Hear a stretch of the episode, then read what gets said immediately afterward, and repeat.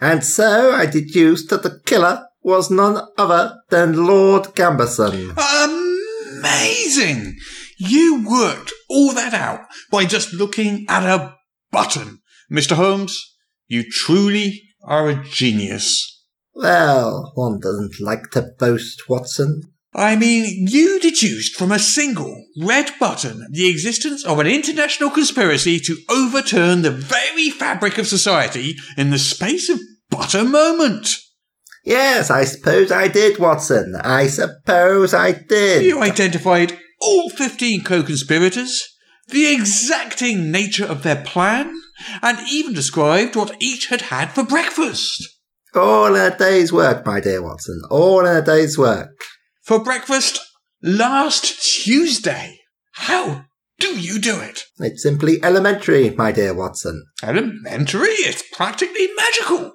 I mean, one red button and you unraveled the entire dastardly plot. It really is quite simple, Watson. You see, it is a mere process of elimination. How so, Sherlock? Well, if you eliminate the impossible, whatever remains, however improbable, must be the truth. Uh, what? I said, if you eliminate the impossible, whatever remains, however improbable, must be the truth. I heard it, Holmes. I, uh, I just don't get it. It's a basic axiom, Watson. Even you should be able to understand it, man of science that you are. Well, that's the thing, Holmes. It's not that I don't understand it, it's that it, it makes no sense. No sense?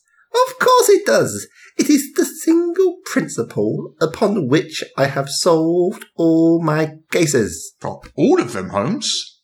Every last one, Watson.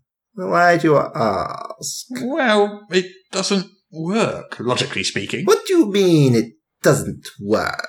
Well, look at it like this. If you have two sets of possible solutions, one set of which is impossible, and the other set is possible, albeit potentially improbable, Yes, what of it?